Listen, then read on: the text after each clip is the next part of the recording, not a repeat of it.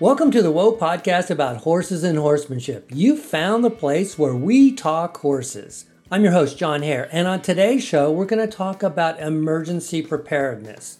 California is in a bit of a drought. Fire season is around the corner, so I invited Julie Atwood, the founder director of the Halter Project, on the show to talk about how we can best prepare for emergencies and disasters. Good morning, Julie. How are you?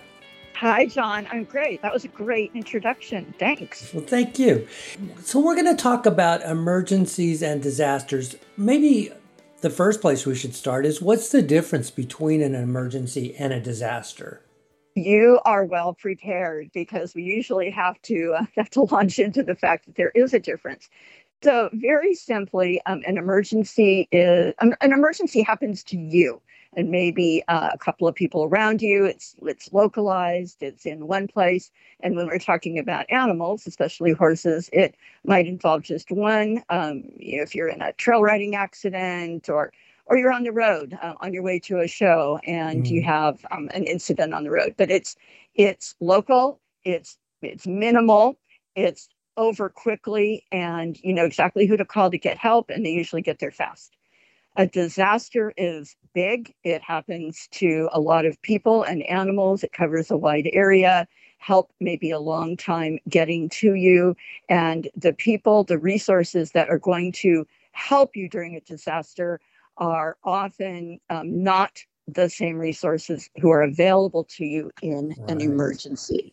Wow. And so the preparation is different. You have to be ready for the emergencies that could happen any day, anytime, anywhere. Mm-hmm. And those big disasters that sometimes we we can prepare for ahead of time and sometimes they happen without warning. And so that advanced prep for disasters and emergencies is equally important. Right. Now, I'm a big proponent of if I prepare for an emergency or disaster, it just seems less likely to happen. And, and if it does happen, you get through it much easier. So, what is the first thing that I need to know about preparing for an emergency? You have to have more than one plan for everything. Okay. Have more. It's like, I would say it's like potato chips. You got to have more than one. Right. So you absolutely must have a plan A, a plan B, a plan C, and keep going after that. More than one, more than two, ideally at least three plans for everything that you can think of that might happen. Right. And so that means sometimes you're going to be uh, sheltering in place. Sometimes you're going to have to move those horses to another location and what are your recommendations there? That's a really good place to start. It's a great example and it's it really is one of the biggest discussions we have when we're talking about equines and livestock. Um, am I going to evacuate? Am I not going right. to evacuate? How do I make that decision? And if the decision is to shelter in place, how do I ensure the best possible outcomes for my animals. And I always like to add to that that it's really important when we talk about making an evacuation plan, we always talk about making your shelter in place plan. And it's really critical to remember that shelter in place sometimes could be our only option. Uh, and here in California, big parts of the West and, and other places, earthquake is probably the best example of that. It's going to happen without any warning. And when it happens, we are not going anywhere. And very likely no one's going to be able to get to us. So preparing our homes and our animal homes for as safe as possible a shelter in place experience is really, really important. We start out by saying that everything that you do to make your home safer is going mm-hmm. to make your animal home safer. So we're talking about fire, for instance, that means creating defensible space, not just around your home and your barn and your outbuildings, but your pastures, your pens, your infrastructure. Um, is your water going to be impacted? Do you have secure perimeter fencing? Uh, am I taking away and clearing out everything that could burn or fly through the air which is also relevant to a big storm, mm-hmm. um, a winter storm or a windstorm. And, you know, for people who are not in California, you and I are in California, but for people who are in other parts of the country, a lot of the same factors apply. They may not be concerned about fire running over their property, but big wind events happen in so many parts of the country and actually can do way more damage whether it's it's a just a straight um, from the ground wind event a derecho uh, tornado hurricanes. Flying objects are a gigantic hazard to equines and livestock. And then of yes. course here during a fire wind is a really big part of that. So i like to step back especially being a californian in the middle of summer I always like to step back and ask everyone else to step back for a minute and take yourself out of that fire focused mindset. Fire's mm-hmm. scary, we're in it, but there are other other things that we need to be thinking about all the time as well.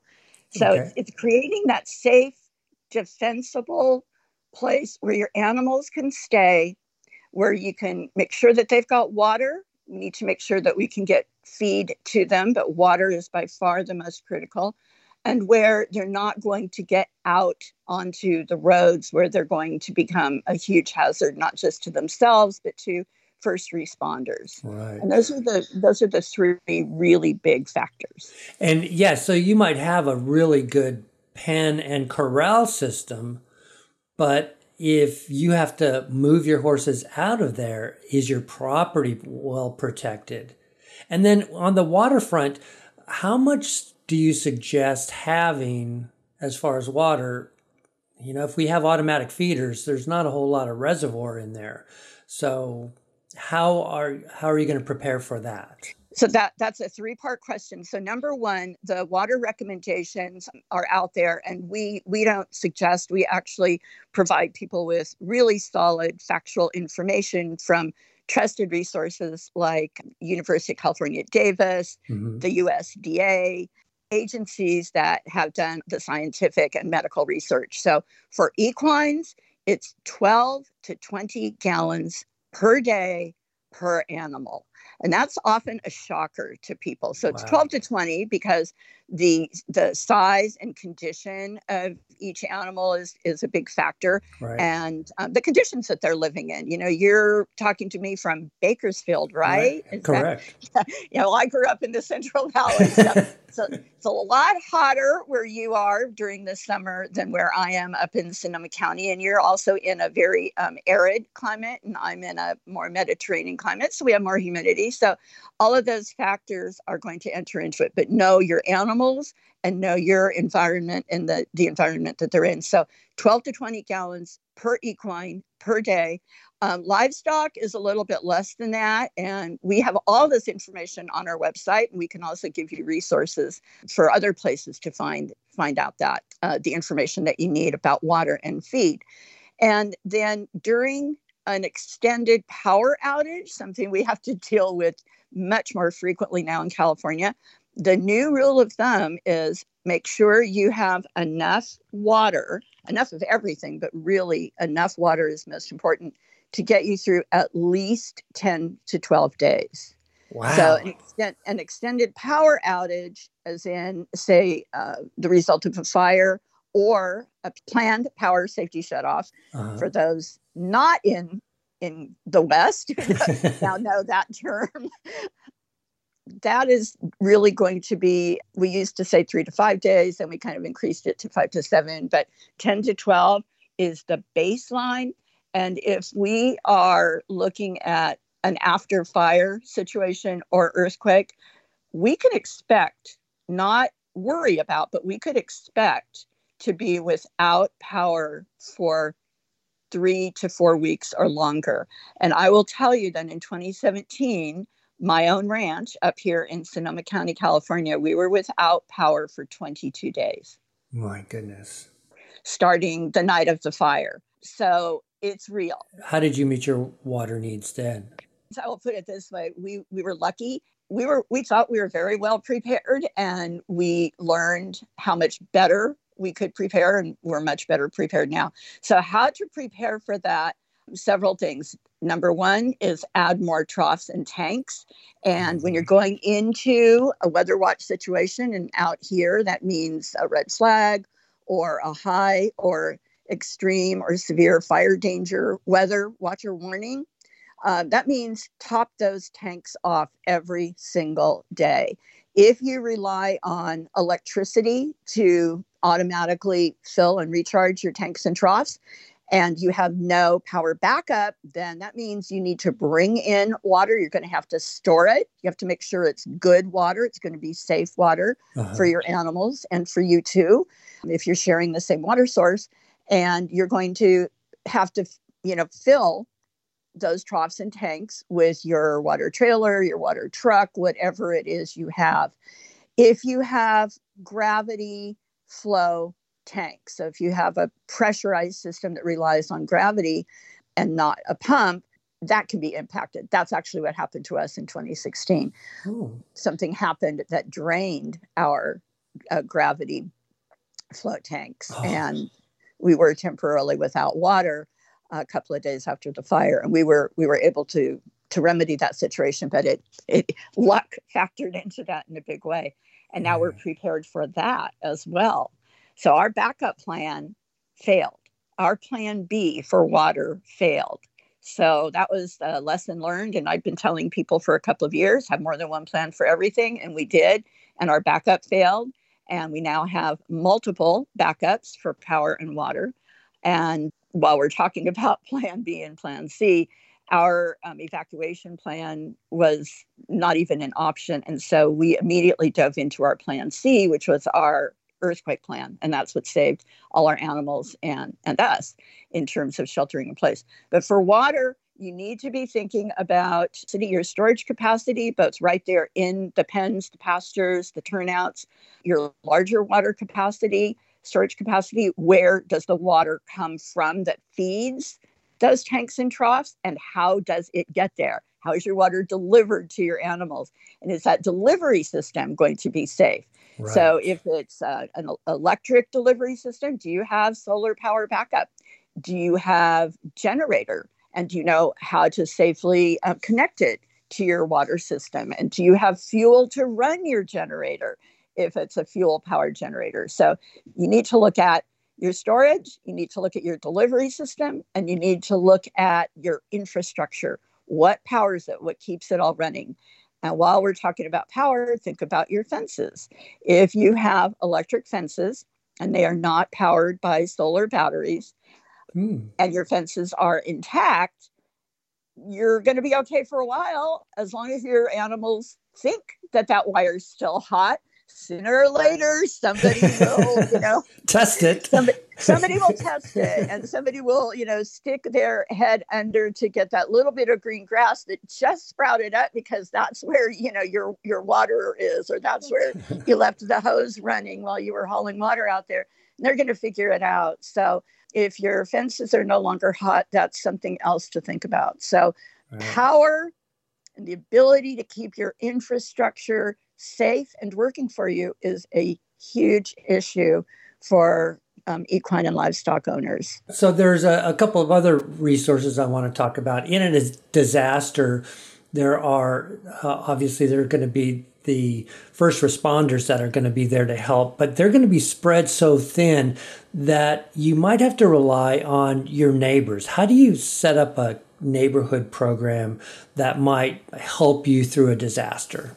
Neighbors to neighbors is a huge thing. And for years, for decades, our um, federal government has actually been encouraging that. And that model of neighbors helping neighbors is such a strong one and, and such a proven model in many parts of the country. But it's really evaporated, sadly, here in the more populated parts of the West, in California in particular. So, very recently, since we have um, experienced so many catastrophic fires and a, and a nearly catastrophic flood incident um, just in the last few years, our um, state and local governments have started to circle back and say, hey, you know, this centuries old model of being self reliant and helping one another in your immediate neighborhood or community is really the lifeline. And so there's been a big reboot of neighborhood organizations, community based organizations. But in rural areas, you know, what does that mean? You know, you might live on a small ranch, but your closest neighbor is still maybe, you know, a quarter a mile away or, mm-hmm. uh, you know, even an eighth of a mile. They're not right next door. You can't walk next door and bang on the door right. and say, hey, I need you. You can't even get on the phone and call and say, I need you, because much of the time, all of our communications are going to be down. So, getting to know your neighbors, wherever they are, whoever they are, and getting to know their animals and their resources and educating them about your resources and introducing them to your animals is often going to be the lifesaver. Right. And I have another right, you know, right straight from Sonoma Valley analogy about our own neighborhood in the 2017 fires.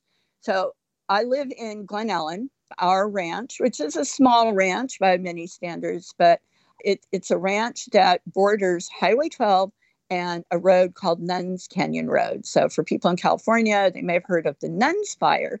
That fire started about 300 yards from our property. Oh, wow. Not on our property, I'm relieved to say, but right next door. And the fire was on us before responders knew there was a fire, before the, the call even went out. Wow. My next door neighbor, who has a large ranch, a couple of thousand acres, and a historic bed and breakfast, who was full of guests that night. And they also have their own um, horses. They had draft horses and pet steers and sheep and lots of dogs and chickens. Hers was the first 911 call, and mine was the second. They were seconds apart. But by, by that time, we were looking at literally a wall of fire. so throughout the next hours and days, we um, we actually remained sheltered in place. That's not um, something that we are advocating or advising. She was able to get her family and her children out. She and a couple of her workers remained at their ranch as we did ours, and our properties were actually staging areas for um, major firefighting resources. So we were allowed to stay there as it was safe and we were providing resources for right. the, the service. The takeaway here is that as soon as daylight came and we were able to see what was going on, we walked over to our neighbors and said, Are you guys okay? We had been more or less in communication throughout the night. What do you need? And there was our neighbor who has a construction company with his water trailer. And oh, great, this is great. And he's running around saying, Where, you know, where do we need water? Who needs water? And I said, No, we're good, but is there anything else you need? And he said, Yeah, I'm going to need oil and I'm going to need fuel really, really quickly for my water rig. So he had the water, we had the fuel and the motor oil. Yeah. You know, chainsaws, same thing. You you got to keep them in working order. So know what your neighbors have. We found out in the moment and it worked, but now we know we we both have um, resource lists. We know who has what, uh-huh. and we also know who the animals are. We actually know each other's animals because we do live on a busy highway and stuff happens and people drive through fences with alarming frequency. And that's an everyday emergency that we are, are prepared for. Local highway patrol and sheriff usually know exactly whose horses or cattle could be out on the road and they know exactly who to call to get help to get them back in. So know your neighbors, know what their trucks and trailers are, know whether your truck can hook up to their trailer, know who their animals are and where they are, and will their horses load for you, and will your horses load for them. Right. So your horses may load perfectly for you into your trailer that they're going down the road in all the time, but will they load in someone else's trailer? Exactly. Um, we have situations frequently as members of an animal disaster response team where we use stock trailers. We have a step up trailer and we have a trailer with a ramp. We recently had a situation where we went to pre evacuate, so before um, a mandatory evacuation, get some little mini donks out, some mini donkeys that we've actually evacuated previously. And the, the mom is arthritic, and it's a little hard for her to step up in things, and it's hard on our backs to lift her and right. lift her. So we brought our brand new trailer with a ramp, and guess what? She wasn't having it. She was not have having anything to do with that ramp. Oh no! That's a situation that also comes up frequently with with horses. They're used to a step up. They don't like that ramp. It looks funny, sounds funny, feels funny. It bounces under them. Training your horses to load in a variety of trailers and for anybody is a really important part of that planning that circles back to start with your neighbors. You know, will my horse load for my neighbor and can I get his animals loaded? And will his dogs come to me? And what do we do with the livestock guardian dogs? And all of these things are part of country living. One other point that I'd like to make is that when you were telling me the story about the Nuns fire, we had done a podcast with Rebecca Gimenez Husted yeah. from the Large Animal Technical Rescue. Yeah. And she was Good talking friend. about preparedness and she suggested that people do a drill, in which we did. We have our trailers parked in our, we have a small half acre lot, three horses on it, but we have a two horse trailer and it's parked next to the hay stack and she suggested that we do a fire drill. So i wanted to see how fast it would take us to load all three horses in the horse trailer which meant removing the divider hooking up the trailer filling the water tank with water because we usually for local trips we don't have it full. And so we ran this drill in the middle of uh, you know an afternoon. But when you were telling the story about the the nuns fire you said when the sun came up and, you know, a lot of times you may have to evacuate at one or two in the morning, and your horse may load perfectly well when you're kind of nice and relaxed and you're going to go on a trail ride. But when you have to rush them into that trailer and they get that energy, it might be a different scenario. No, you just nailed it. And we have a checklist, and I do a number of PowerPoint presentations where we go through each of those points. And drilling and practicing is a huge part. Practice, practice, practice. But you also touched on a couple of things that, um, if, if I can, I'd like sure. to review quickly. Loading for anybody in any kind of trailer in a variety of circumstances, including nighttime. So that's usually how we say it succinctly. So you touched on that the adrenalized situation, that's a huge one. Your animals are on to you. You know, they know. Same thing with your dogs and cats. They're going to go hide. They're going to be hard to catch. They're going to be concerned. A, it feels different. We don't usually go to a show at 2 a.m. and, and everything looks different and smells different. Right. But another couple of things that you pointed out, and I'll bet you've taken care of these by now, is that part of preparing means know when to prepare. And when to prepare is not when you get that evacuation warning. And it's darn sure not when you get the evacuation order. The time to prepare, as I said earlier, is during those weather warnings and watches. And we like to say that you need to be ready to go the minute the red flag goes up. When we are in a red flag event, when we get that red flag alert, from the National Weather Service and from the fire service, that's when we should be ready to go. That means that the trailer is not parked next to the hay. A. Right. sure Rebecca, Rebecca probably beat you up for that. the trailer is hooked up to your truck, which has a full tank of gas. You've gone through your whole safety checklist. You know, everything is ready to go. Your personal protective equipment is on the front seat. You've got extra halters and lead ropes. The water tank is full. Your animal ready kits are already loaded or they are right next to the barn door, ready to grab and go. And your animals are all in a place where they're going to be easy to catch and move quickly. So if they live in big pastures, what we do is we have small catch pens. We bring them into those catch pens on red flag days, and that's where they hang out. If your animals normally live in a barn, that means you have turned them out of their stalls mm-hmm. into their turnout runs or into your arena or your round pen or whatever you have that is safe in case something happens in a hurry because you do not want them in the barn. You close the doors to the barn or the barn stall doors if your barn is open at both ends. Okay. In other words, everything and everybody is ready to go. Right. When we moved our horses from their pastures. Our horses all live outside, and they were in pastures. They were in the bottom part of the pastures because earlier that day conditions were scary, so we we shut off their access to the higher reaches of the ranch, which is um, in the woods. So they were all down low where we could get them quickly. It took seven minutes for us to catch and relocate nine equines. That includes one mule. So that's catch everybody and get them to the arena, which was mm, the furthest location is probably about 200 yards from the arena, but 7 uh-huh. minutes for nine equines. That's not including the cats and the dogs, but you cannot wait until you're in that immersion situation. So drilling, practicing around our ranch, when there's a red flag, we have fire drills. We run through all of our checklists, we practice. Uh, we might pull up a trailer and load everybody and hang out for a while. I practice with the cats. We do everything. We do absolutely right. everything. We call neighbors, we check in with each other. And that's something that has taken a long time, but my neighborhood is very rural on one side of the highway and it's quite suburban on the other side of the highway. And I have a relationship with neighbors in several large homeowners associations, and we have a phone tree, and I contact them, and then they contact their people.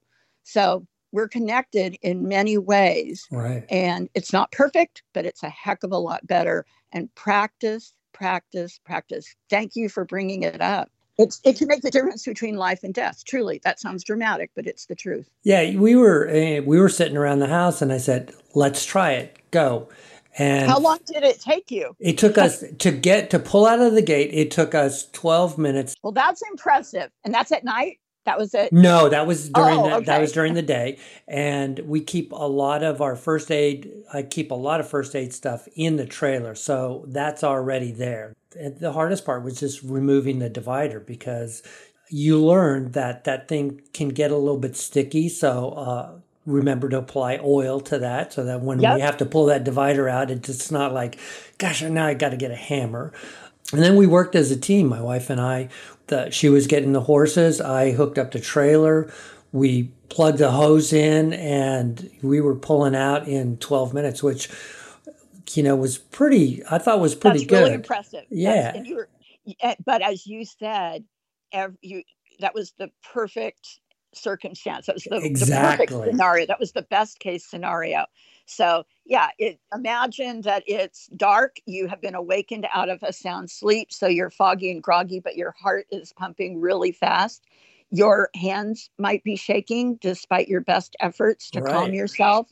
You could be walking, and well, in Bakersfield, you probably would be walking into really, really hot wind blowing 40, 50, 60 miles an hour. In our case, we had hurricane force winds, which was a very terrifying experience, uh-huh. I have uh-huh. to say hurricane force winds flying firebrands at you. And that was the the moment in which i truly understood and, and experienced what what a firebrand is and what embercast is. Until you live it and experience it you don't really know how terrifying it is. Just let me make one more point too. From talking to you i've learned that even though we did that fire drill sometimes we're so busy taking care of our animals that that 12 minutes didn't include any of us grabbing water for ourselves, food for ourselves, a couple of pieces of clothing or any of that go bag stuff that you really need to have. So just from talking to you, I'm going, yeah, I got the animals out safe, but if I don't take care of myself,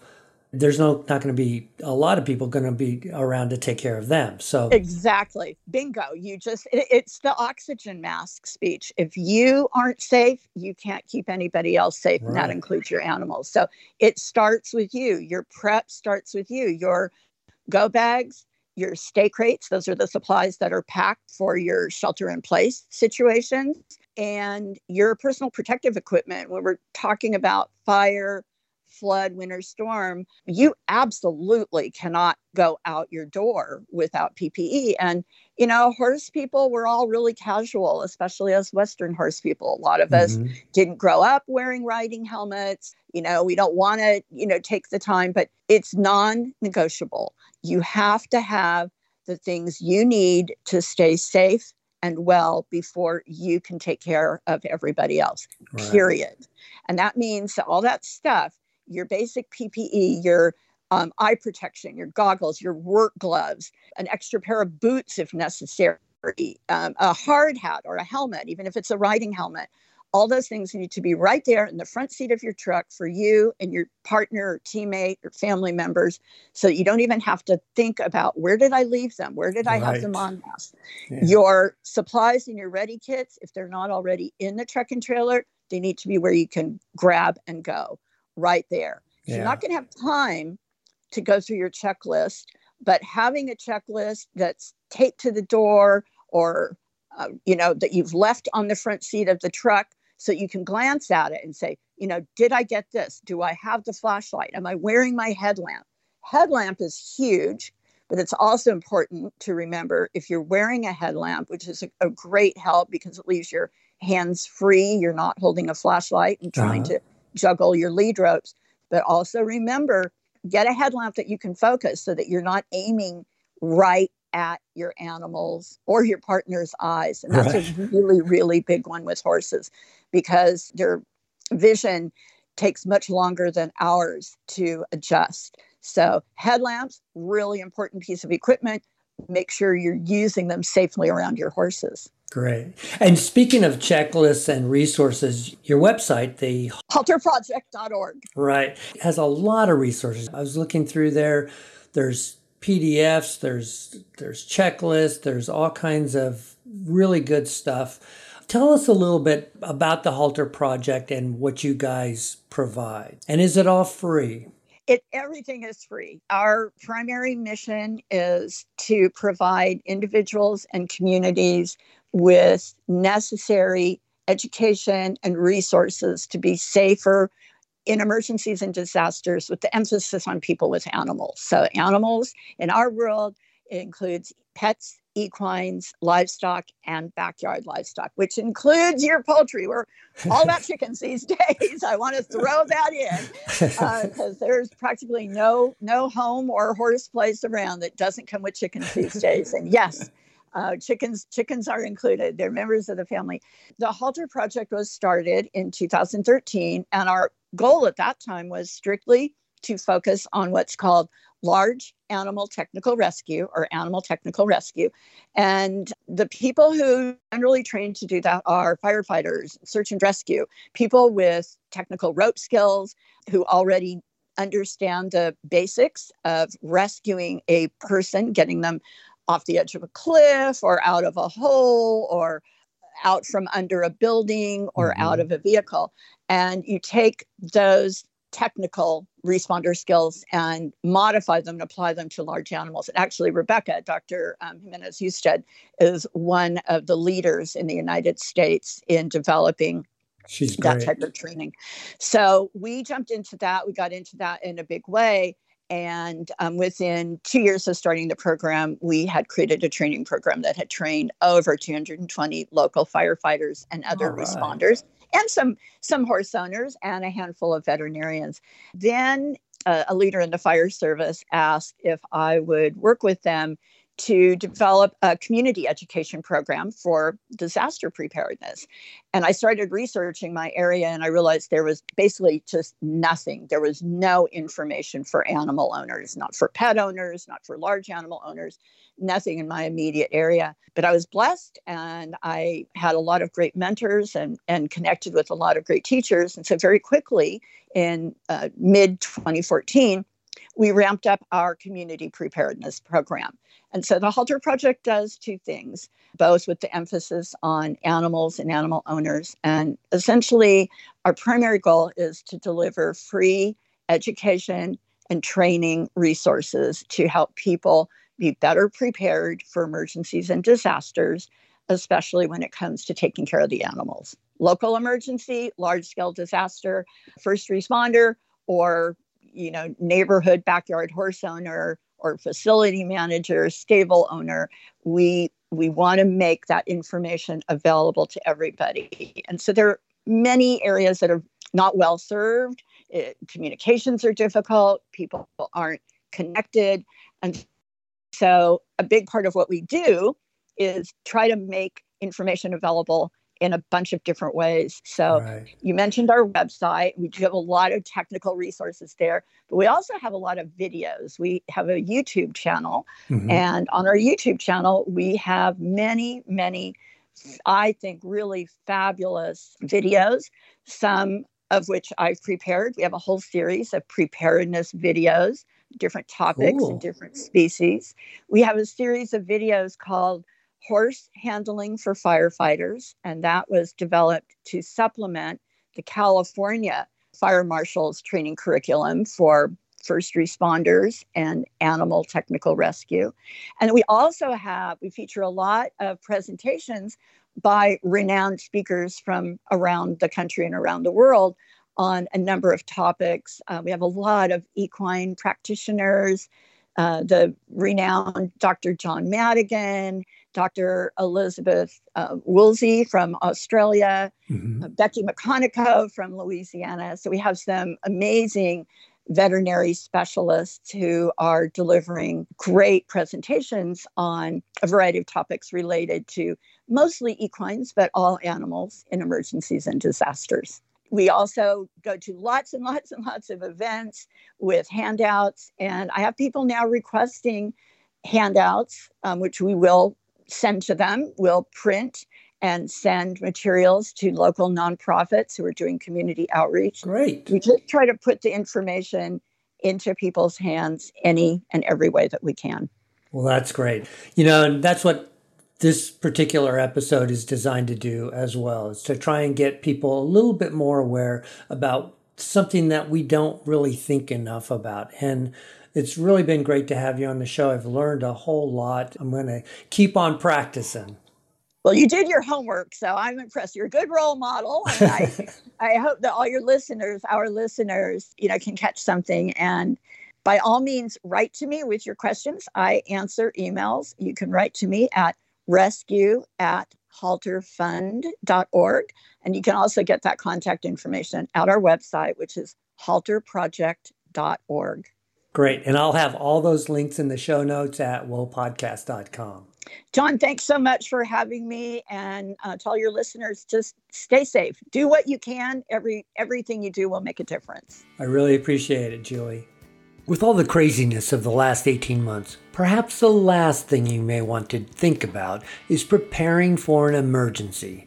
But crap is going to happen whether we're ready for it or not. You don't have to get the whole plan in place by next weekend, but I encourage you to take a step at starting to build your plan. Check out some of the resource materials at halterproject.org.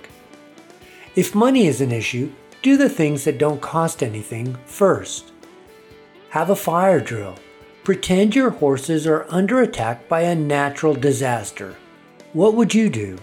And once you get an idea for what you need, buy a few supplies at a time. For example, we picked up supplies for our first aid kit one month, then reflective vests and trailer reflectors the next. Pretty soon, you have a full kit and you've got things pretty well lined out. Thanks to Julie Atwood for raising awareness about this issue and for creating such a comprehensive resource at halterproject.org. To see the show notes with links and photos, go to whoapodcast.com. If you would like to share a story or experience about your horse or suggest a guest, I'd love to hear it.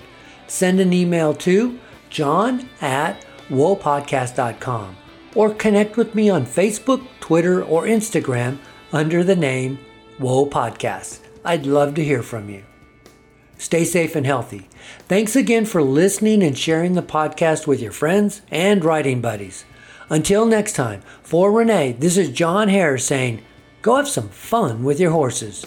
Bye bye, everybody.